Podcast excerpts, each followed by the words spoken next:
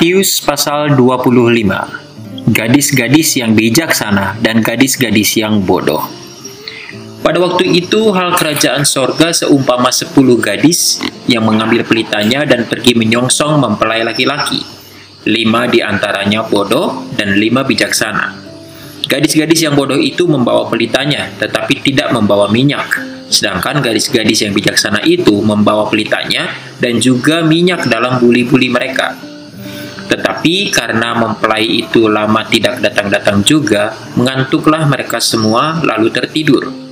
Waktu tengah malam terdengarlah suara orang berseru, Mempelai datang, song-songlah dia. Gadis-gadis itu pun bangun semuanya, lalu membereskan pelita mereka. Gadis-gadis yang bodoh berkata kepada gadis-gadis yang bijaksana, Berikanlah kami sedikit dari minyakmu itu, sebab pelita kami hampir padam. Tetapi jawab gadis-gadis yang bijaksana itu, tidak, nanti tidak cukup untuk kami dan untuk kamu. Lebih baik kamu pergi kepada penjual minyak dan beli di situ. Akan tetapi waktu mereka sedang pergi untuk membelinya, datanglah mempelai itu, dan mereka yang telah siap sedia masuk bersama-sama dengan dia ke ruang perjamuan kawin, lalu pintu ditutup. Kemudian datang juga gadis-gadis yang lain itu dan berkata, Tuan, Tuan, bukakanlah kami pintu. Tetapi ia menjawab, Aku berkata kepadamu, sesungguhnya aku tidak mengenal kamu. Karena itu, berjaga-jagalah, sebab kamu tidak tahu akan hari maupun akan saatnya. Perumpamaan tentang talenta Sebab hal kerajaan sorga sama seperti seorang yang mau bepergian ke luar negeri, yang memanggil hamba-hambanya dan mempercayakan hartanya kepada mereka yang seorang diberikannya lima talenta, yang seorang lagi dua, dan yang seorang lain lagi satu, masing-masing menurut kesanggupannya, lalu ia berangkat. Segera pergilah hamba yang menerima lima talenta itu. Ia menjalankan uang itu lalu beroleh laba lima talenta. Hamba yang menerima dua talenta itu pun berbuat demikian juga dan berlaba dua talenta. Tetapi hamba yang menerima satu talenta itu pergi dan menggali lubang di dalam tanah, lalu menyembunyikan uang tuanya. Lama sesudah itu, pulanglah tuan hamba-hamba itu, lalu mengadakan perhitungan dengan mereka. Hamba yang menerima lima talenta itu datang, dan ia membawa laba lima talenta. Katanya, Tuan, lima talenta Tuan percayakan kepadaku. Lihat, aku telah beroleh laba lima talenta. Maka kata tuannya itu kepadanya, Baik sekali perbuatanmu itu, hai hambaku yang baik dan setia.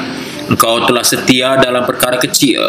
Aku akan memberikan kepadamu tanggung jawab dalam perkara yang besar. Masuklah dan turutlah dalam kebahagiaan tuanmu.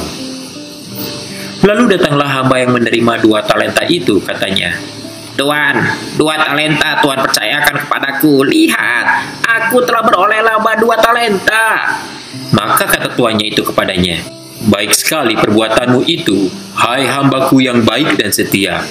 Engkau telah setia memikul tanggung jawab dalam perkara yang kecil, aku akan memberikan kepadamu tanggung jawab dalam perkara yang besar.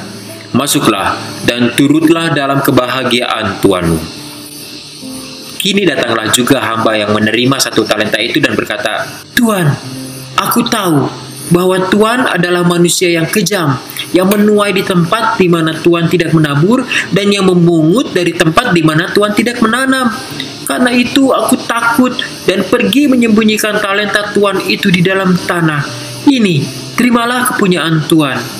Maka jawab tuannya itu, Hai kamu, hamba yang jahat dan malas.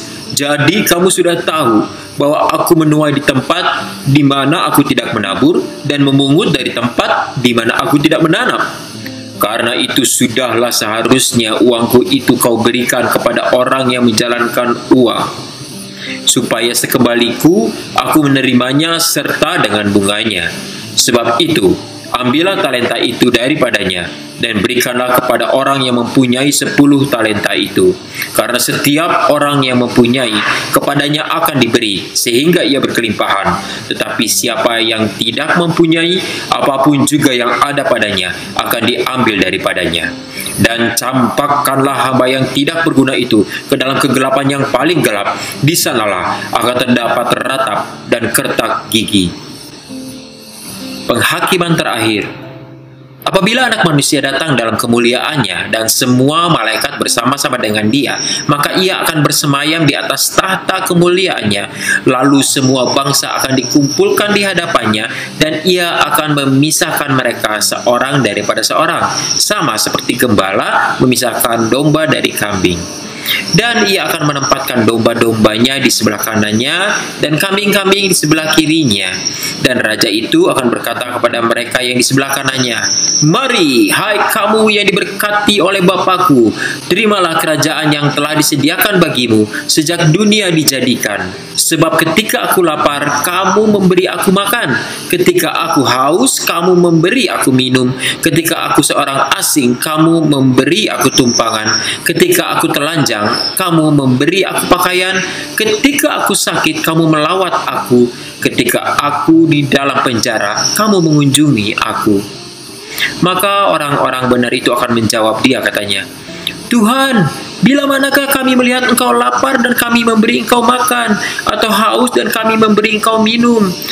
Bila manakah kami melihat engkau sebagai orang asing dan kami memberi engkau tumpangan, atau telanjang dan kami memberi engkau pakaian?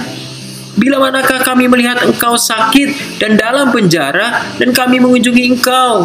Dan raja itu akan menjawab mereka, Aku berkata kepadamu, Sesungguhnya segala sesuatu yang kamu lakukan untuk salah seorang dari saudaraku yang paling hina ini, kamu telah melakukannya untuk aku. Dan ia akan berkata juga kepada mereka yang di sebelah kirinya, Enyahlah dari hadapanku, hai kamu orang-orang terkutuk, nyahlah ke dalam api yang kekal yang telah tersedia untuk iblis dan malaikat-malaikatnya. Sebab ketika aku lapar, kamu tidak memberi aku makan. Ketika aku haus, kamu tidak memberi aku minum. Ketika aku seorang asing, kamu tidak memberi aku tumpangan. Ketika aku telanjang, kamu tidak memberi aku pakaian. Ketika aku sakit dan dalam penjara, kamu tidak melawat aku. Lalu mereka pun akan menjawab dia katanya, Tuhan, bila manakah kami melihat engkau lapar atau haus atau sebagai orang asing atau telanjang atau sakit atau dalam penjara dan kami tidak melayani engkau? Maka ia akan menjawab mereka, Aku berkata kepadamu, Sesungguhnya segala sesuatu yang tidak kamu lakukan untuk salah seorang dari yang paling hina ini, kamu tidak melakukannya juga untuk aku dan mereka ini akan masuk ke tempat siksaan yang kekal, tetapi orang benar ke dalam hidup yang kekal.